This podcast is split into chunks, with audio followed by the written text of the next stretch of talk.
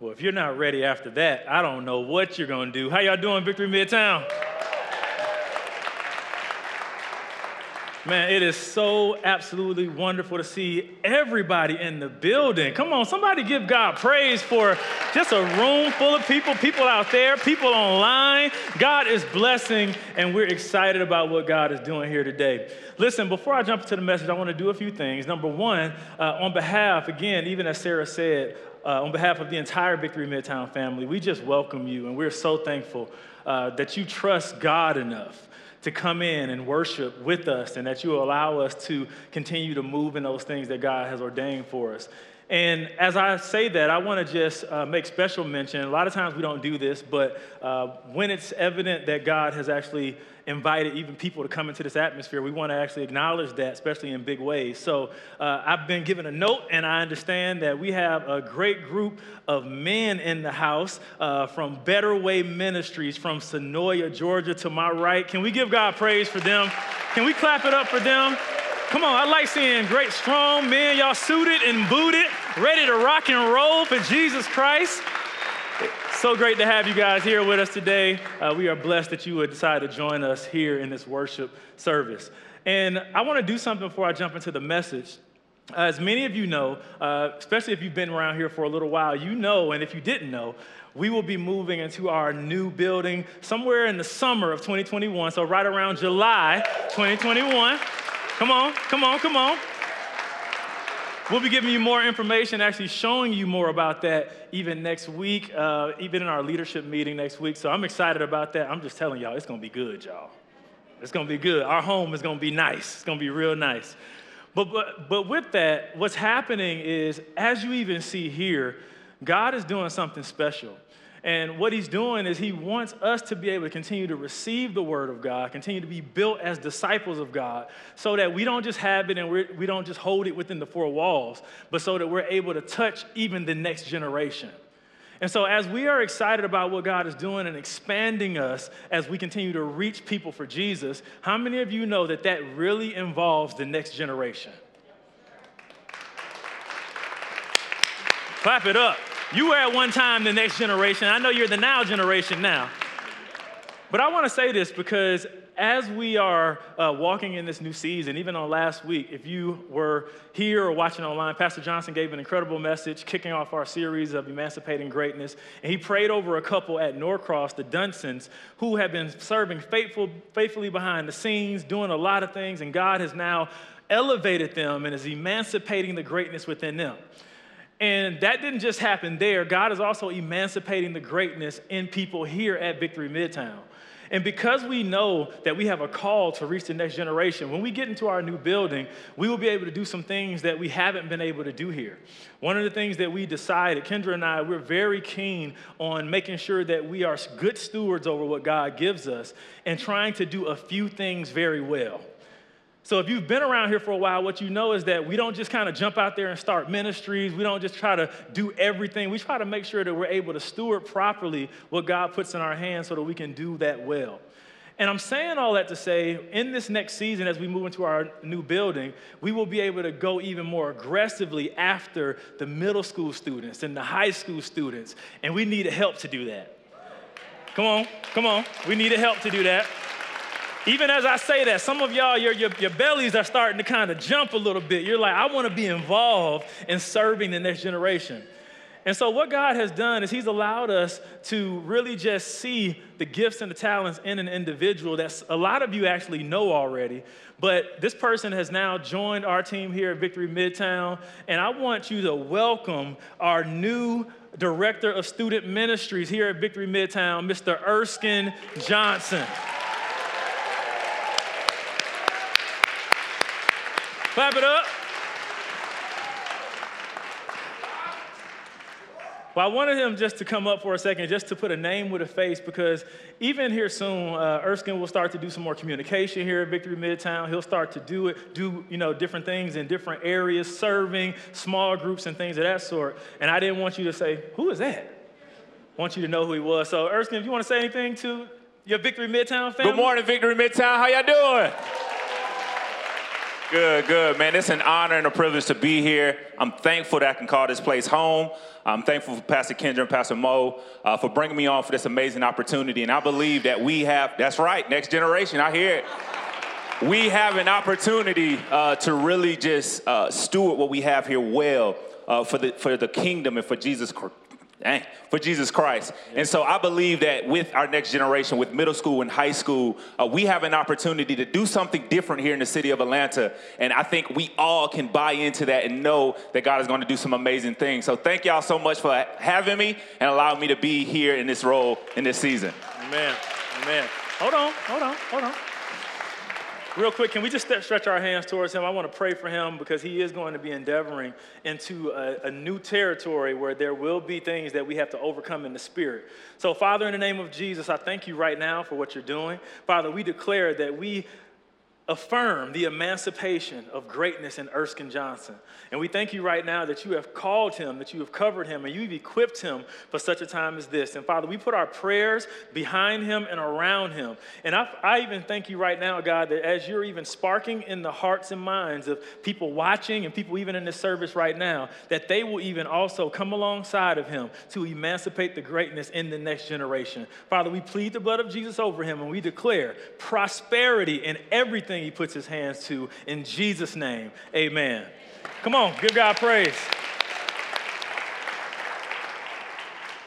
All right, well, I'm to jump into this message. This is week two of Emancipating Greatness.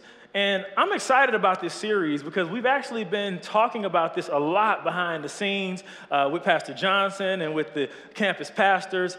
And I'm excited because this particular message, this series, really kind of captures the heart of what I'm about as a person. This really resonates with me because as I look at this, for me, this concept of emancipating greatness is really one of my primary motivations as a pastor. When people ask me, you know, well, Mo, why do you feel like, you know, you're called to called to pastor? And outside of the, the quick, you know, answer you're supposed to give because God said so, I kind of go to the next thing and I often say, I say, I want to make sure, I'm committed to make sure that everyone I come in contact with walks in everything that God has for them. That everyone that I come in contact with, that they walk in the fullness of the potential and the fervor that God has put on the inside of them. And many of you know, I've said this before, my wife, she actually likens my preaching and my ministering style to that of a coach. And that's why I'm always asking us to lean in, to actually be encouraged, and to actually engage in what God has for us. And as we lean into these things, here it is. I believe that you, I call you leaders, you need to be reminded of who you are more than you need to be taught something new.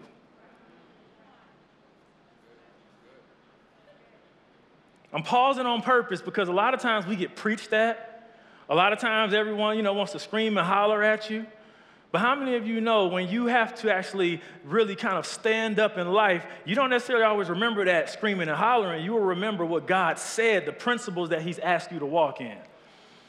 And so, as we look through this and as we walk through this time, what I want to do, I want to make sure that we truly grasp this concept of emancipating greatness. And so, what I'm asking you today is I'm not really planning on trying to preach this today. If it's okay, I really want to teach this. I really want to just walk through this because this gives us a foundation for the rest of our lives.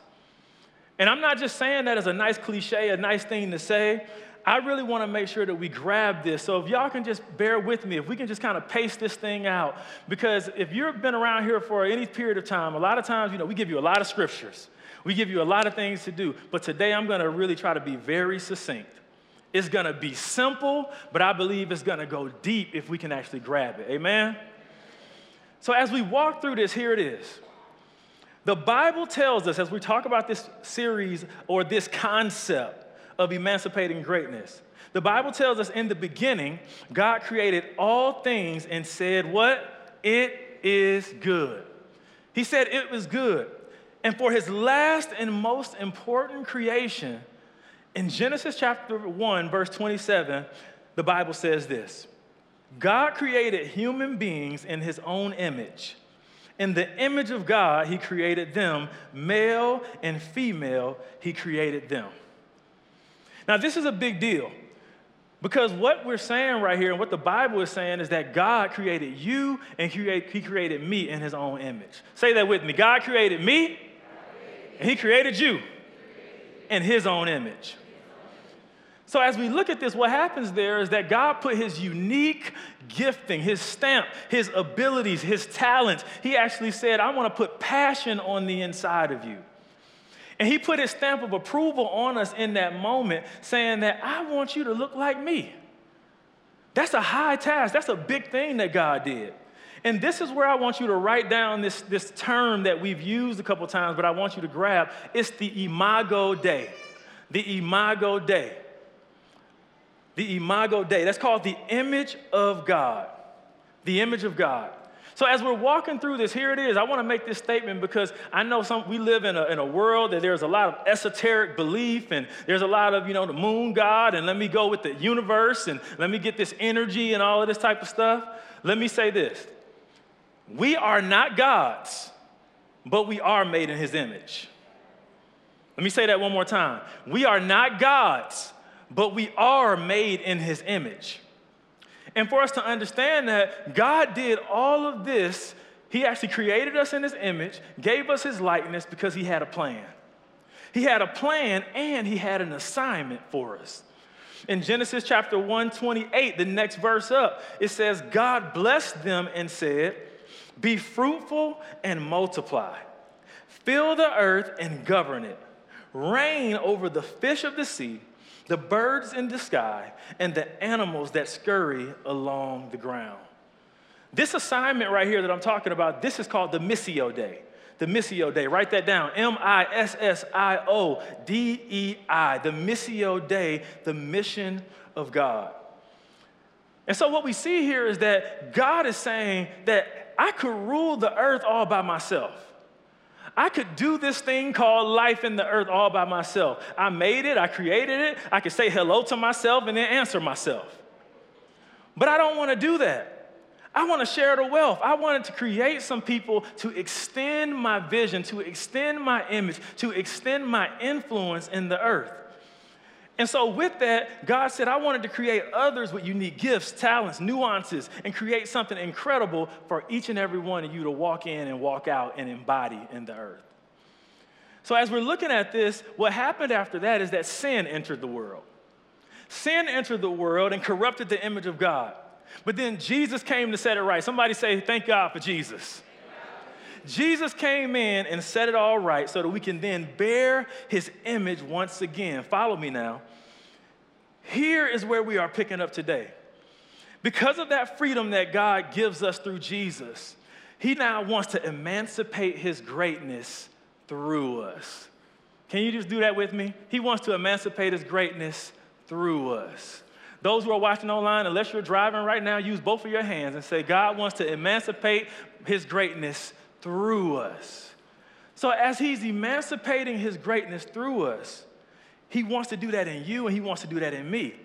And the big thing about that, write this statement down God wants to liberate and free His image in you.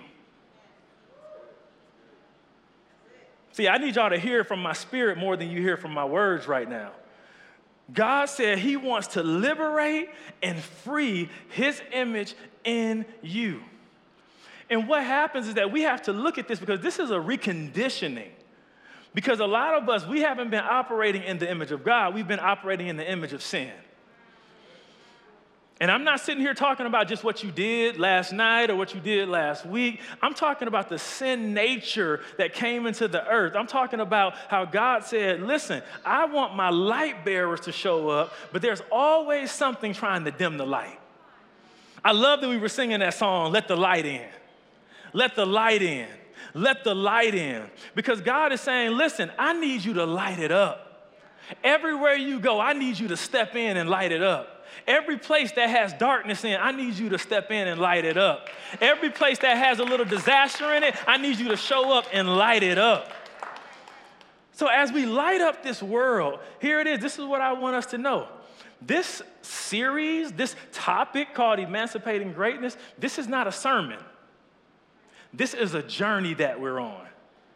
This is not a, a, a, couple weeks that we're going through this. This is something for us to understand that we're planting seeds today and we're going to continue to plant seeds. And that's why I said I'm going to be succinct today. I'm not going to be all over the place, but we need to understand what this looks like. So here it is. One of the first steps to, that we have to take on this journey of emancipating greatness is we have to redefine greatness. We have to redefine greatness. And so, in order to redefine greatness, this is what we're going to do today. Because if I, if I don't redefine greatness today, what will happen is that you think this is another Tony Robbins seminar. You'll think this is Eric Thomas, ET, yelling at you, get your life right. Some of y'all like to be yelled at. If I don't redefine this, you'll think this is a, a, the Oprah show, and then you get greatness, you get greatness, you get greatness, you get greatness, you get greatness. That's not what we're doing today. We're going to redefine greatness in the eyes of God. Is that all right? So let's redefine greatness. I want you to turn and kind of put, you know, some of you that have physical Bibles, go ahead and put your finger in 1 Samuel 16. 1 Samuel 16. I want to talk about this for a second because in 1 Samuel 16, we find the prophet Samuel crying because God had rejected King Saul as king of Israel. But what happens is that God tells Samuel that as he, he has selected a new king of Israel, and he tells Samuel that I need you to go up to Bethlehem and see Jesse because I want to anoint one of his sons as the new king. Now, when Samuel gets to Jesse's house and tell him why he's, tell him why he's there, I could just see Jesse, he was amped. He probably looked around and said, Mama, we made it. Like, we got the prophet coming into the house. He's gonna actually say, One of my sons will be king. I believe he was like, hashtag blessed, hashtag royalty, hashtag big papa. I'm a king's dad. And so when he did this, he started to get excited about this. But here it is, is what happened. In verse 6, Jesse grabs his oldest son, Eliab. And with pride, he brought Eliab in front of the prophet. And here's what happens. So I need you to pay close attention. Again, we're going to kind of hover right around this scripture for the rest of this service. What happens right here in 1 Samuel 16, verse 6, the Bible says this When they arrived, Samuel saw Eliab and thought, Surely the Lord's anointed stands here before the Lord. But the Lord said to Samuel, Do not consider his appearance or his height. I'm pausing right there for a reason. He said, Do not consider his appearance or his height. Why did he say don't consider his appearance or his height? It's because before they had made that mistake. With Saul, one of the prerequisites, what they were looking at, they were looking at his stature because they would say, okay, he looks strong, he's tall, he's dark, he's handsome, he has the stature of somebody that we should follow. But what happened is that they saw that there was wickedness in the heart of Saul and that the appearance really didn't actually match up with what God really wanted to do in and through him. Some of y'all are getting some downloads right now. The Lord is speaking to you even more than what I'm saying right now. So here it is. As we look at this, one of the biggest problems that we have that was happening back then and that happens now is that in our fallen state, a lot of times what we do is we look at the outside. We judge by appearance. We are impressed by people's outward appearance and how they present themselves, even though anybody can put on a mask for a minute. And what happens here is as we look at this, it goes on to really give us this understanding that God values different things than humans value. So as we look at this, it says here, do not consider his appearance or his height, for I have rejected him. And here's where we get to the meat of the matter. It says, the Lord does not look at the things people look at.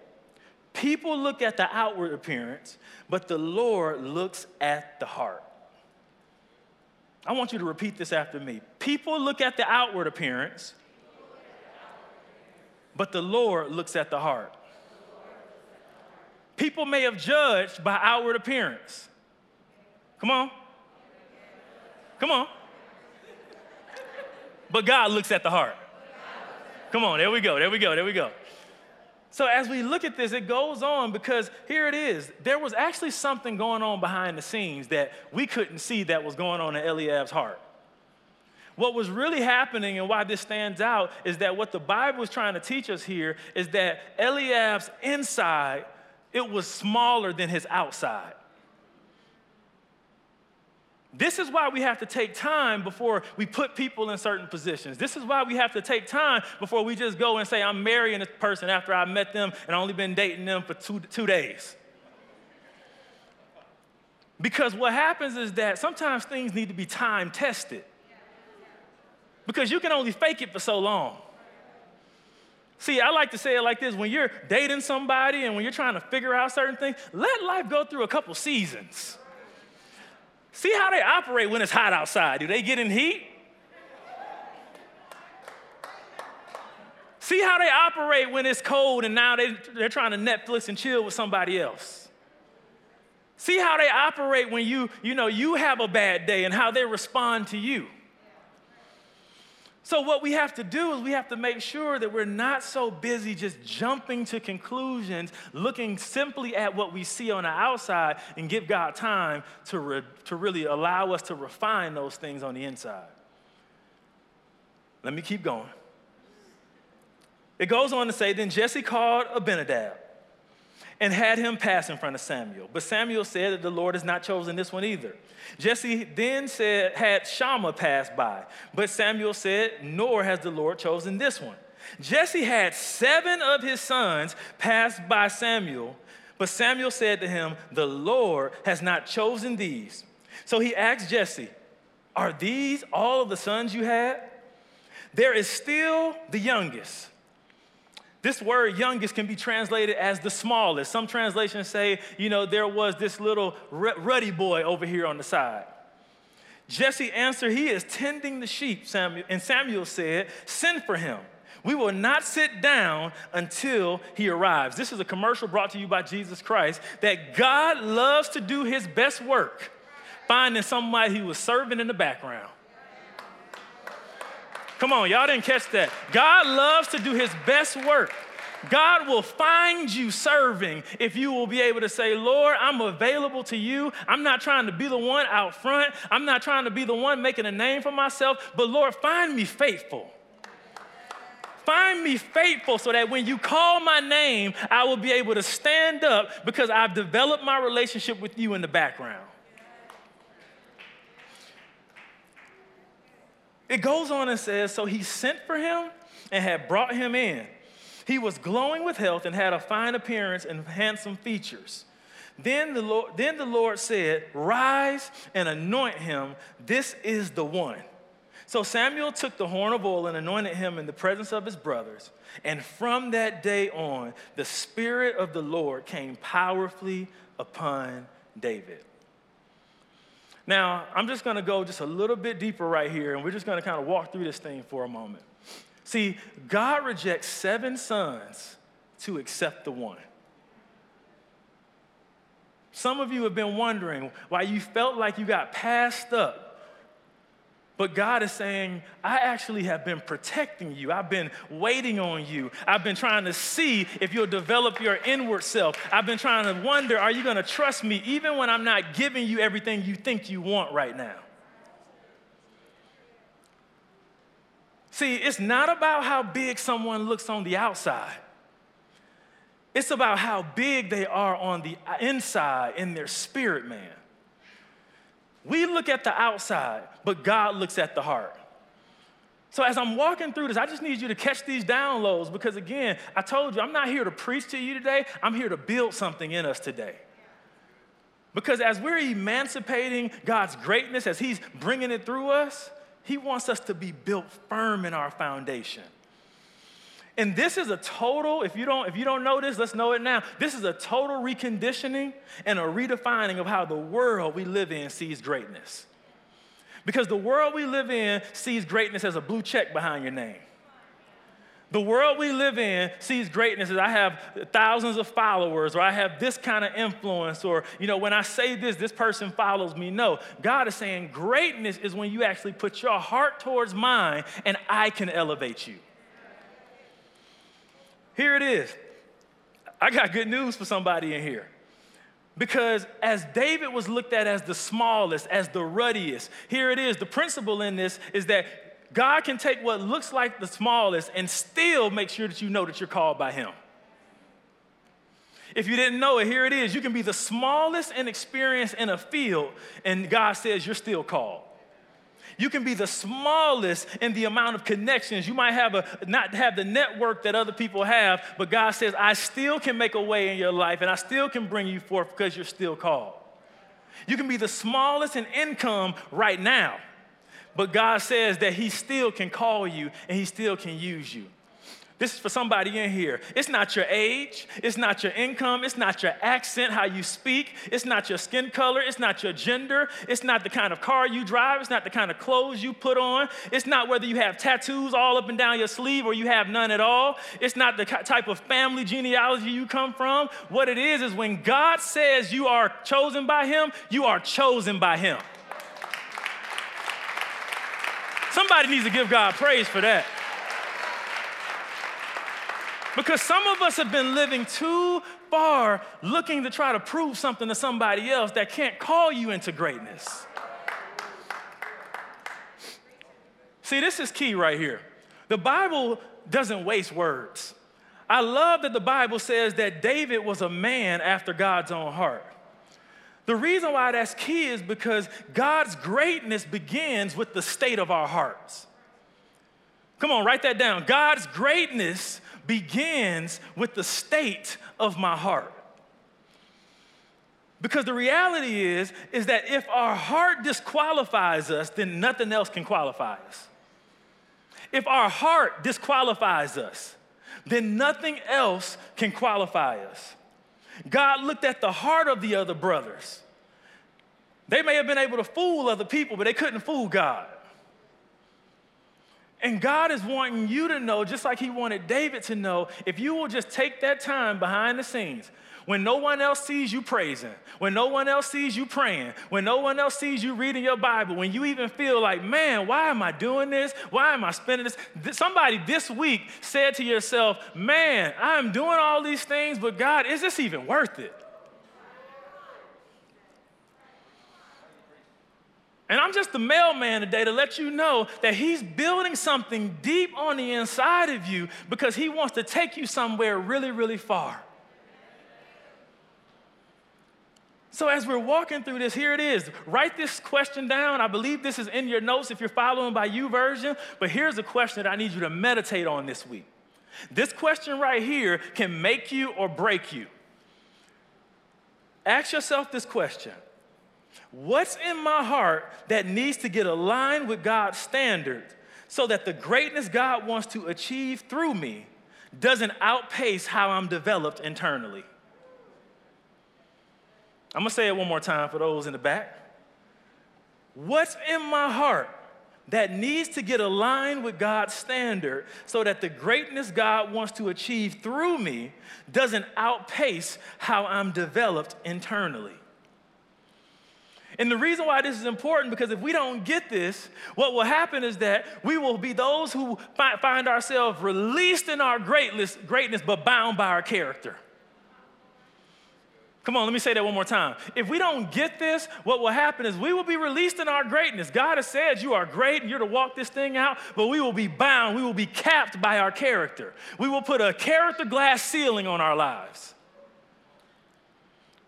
And so I want us to grab this because here, here it is. You may have heard this before, but I need you to grab this. It is very possible for your gifts to lead you where your character can't keep you.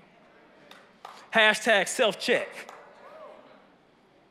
Somebody in here, you know, you're wondering why you're not able to move past this place. You just keep going in this cycle and keep going in this cycle. And God's saying, I don't want what you can do, I want your heart. I love that song, Lord, you can have my heart. Because without your heart, man, all this stuff is it's, it's just meaningless. So here it is. David helps us to see how we should redefine this thing called greatness. He shows us the importance of being bigger on the inside than we are on the outside. And if we're going to redefine greatness, there's just two simple questions today that we need to answer. Two simple questions. I know y'all used to three points in a poem, but it's two simple questions that I want to give us today. Number one, the first question that we all must answer is who defines greatness? Who defines greatness? And family, here it is. I want us to grab this because this, this is the defining question of our generation that I'm getting ready to ask us. The number one question of our generation is who gets to define me? Who gets to define me? You hear it all the time. Well, who, who, who are you to tell me that I can? Who are you to tell me that I can't? This is what I feel. This is how I, how I am because I'm feeling this way. And as we look at this, when we say who gets to determine what makes someone great, at the beginning of Genesis 1, God defined us in his image. He gave us the definition of greatness. But in Genesis 3, what happened is Adam and Eve let the devil talk them out of what the real reality of greatness was.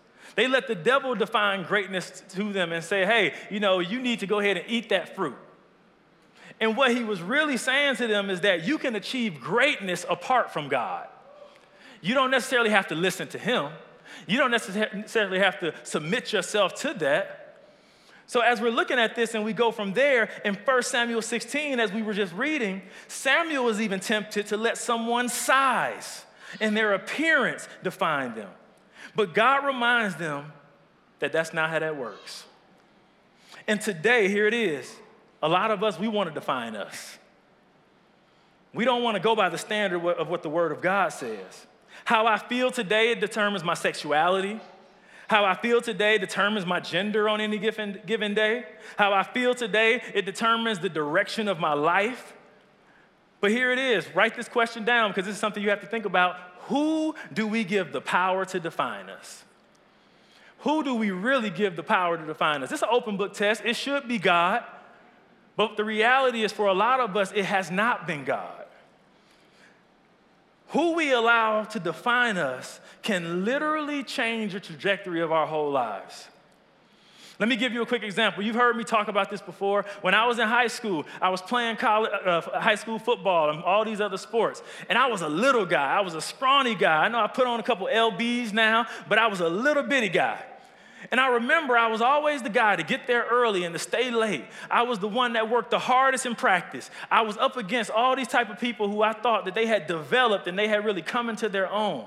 And I remember this one particular day where I caught a pass in practice and I tried to make this move. And I thought I was doing something. And the coach, a coach that I respected a lot, that I had a lot of admiration for, he looked at me and he says, Mo, you're just not that athletic that crushed me. It crushed me because I had given this particular person power to speak into my life. I had given this coach who I respected this authority in my life to tell me if I was good, validated, or if I was enough. And what I didn't realize is that not until about two years ago, while I was going through forward in the class on identity, I didn't realize that that particular coach actually set me up to always feel like I had to overcompensate. Always feel like I had to outshine everybody. Always feel like I had to keep working hard. I had to prove something. And some of us in here, it might not be a coach that spoke something to you, but you're still overcoming something that somebody told you when you were 13. And God is saying, I don't want you to be bound by somebody else's definition or somebody else's authority in your life about what greatness is. I need you to come back to my understanding of greatness.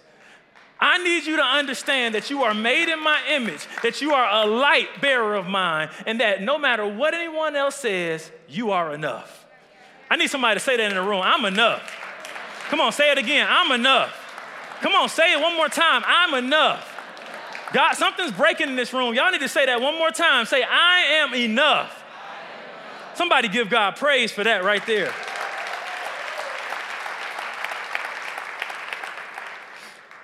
So let me ask you who is your God? Who is your God? Because here it is whoever or whatever defines you is your God. Whoever or whatever defines you is your God. And what I want us to have to understand is that the only one that can define us is Jehovah God.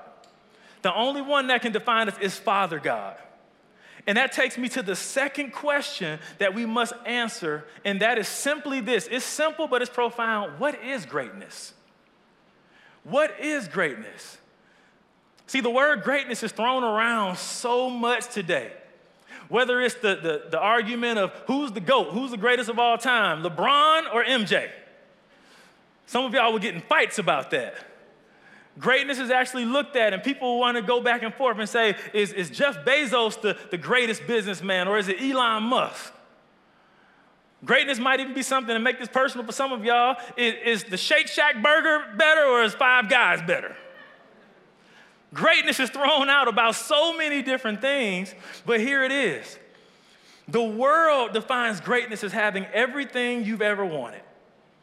Your parents define greatness as going to the right college, making a lot of money, and being important. Your boss defines greatness as making a lot of money for them. Your spouse may define greatness as being able to pay the bills. Your heart defines greatness as being looked up to or being respected. Your heart defines greatness as being, okay, yeah, they, they look at me a certain way, but now I need to actually do something to prove myself. The devil defines greatness as never having sinned, so you operate in condemnation.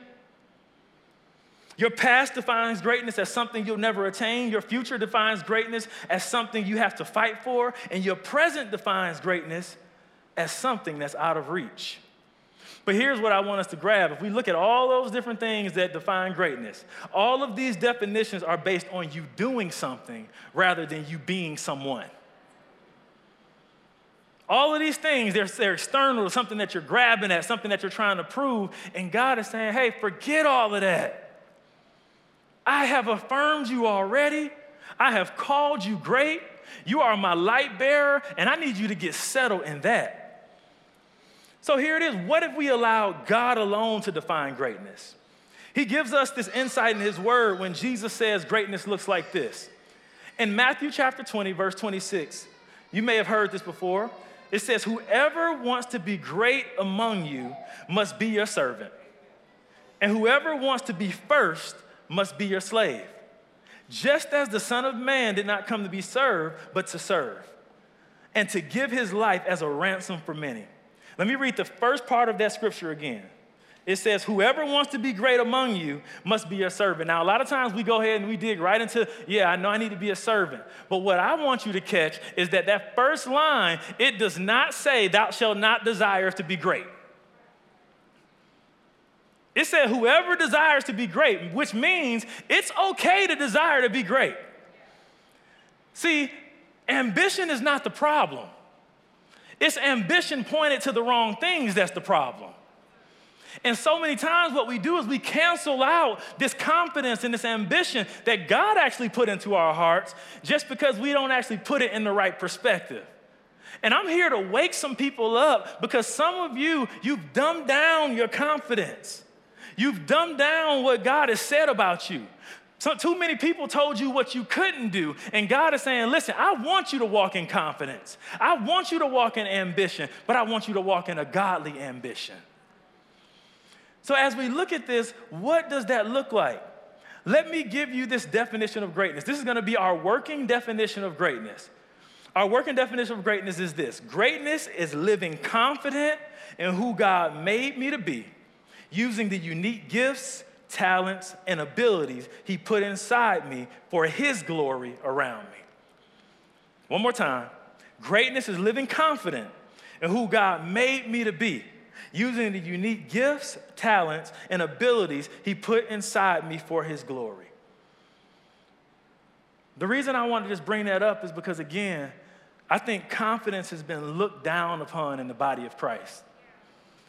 I think there's people in this room that you stepped into situations and you stepped into environments and you stepped even in the church groups and you walked in, and because you just knew who you were, people looked at that as arrogance and you knew it was confidence. But what I'm here to let you know is that you can actually walk in a humility.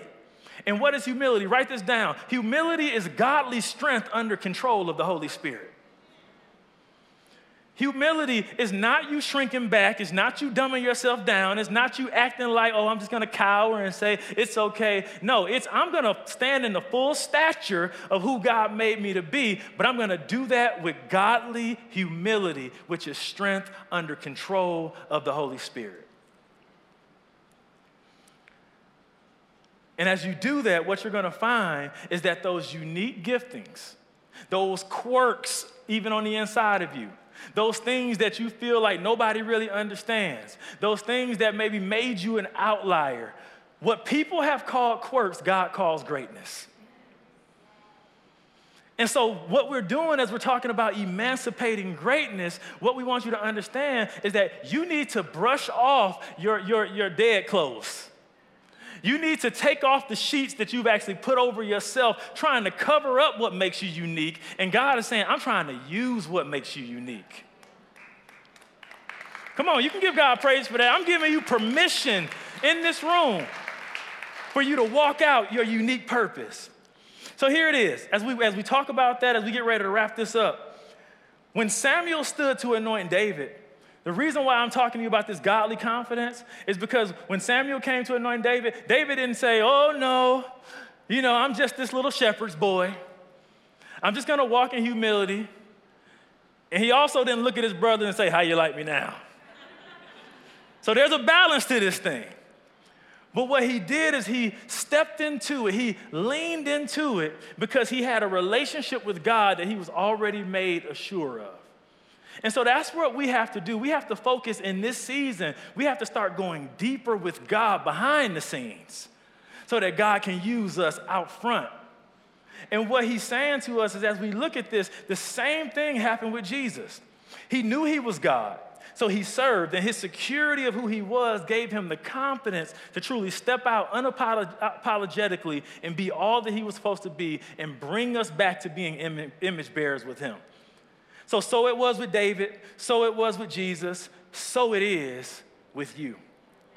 So it is with me. What I want us to understand is that, as the scriptures say, we are seated in heavenly places with Christ Jesus. What that should do, I want you to sit up in your seat right now. Come on, sit up in your seat.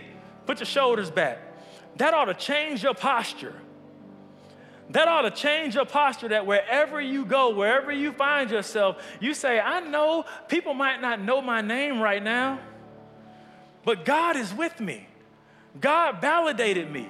He called me for such a time as this to stand up strong in the confidence of Him who has made me free. So, what does that mean for us? It means that you don't have to live to impress people. Come on, I know that's different in the society that we live in. It's hard to do because everything is looked at from the outward appearance. What it means is that we have to live our lives focused on pleasing the Father. See, for me, the way I live my life, I know people might not understand everything I do. They may not understand every decision I make. They may not understand how I actually put my energy into things. But what I am here to do is I'm only to please an audience of one. I'm only here to please an audience of one, and that's my Lord, that's my God. So, the crux of what I want you to grab today is that our focus is not to be big on the outside, where people clap about us and people actually give us accolades. Our focus is to be big on the inside, so that when God puts us into a place of position and authority, that we don't cap ourselves by a glass ceiling of character. As we're talking about this emancipating of greatness, remember this greatness is living confident in who God made me to be, using the unique gift he, gifts He put inside of me for His glory in the world around me. That is greatness. That is where fulfillment comes from. That is where we actually start to shift from success to significance in the eyes of God.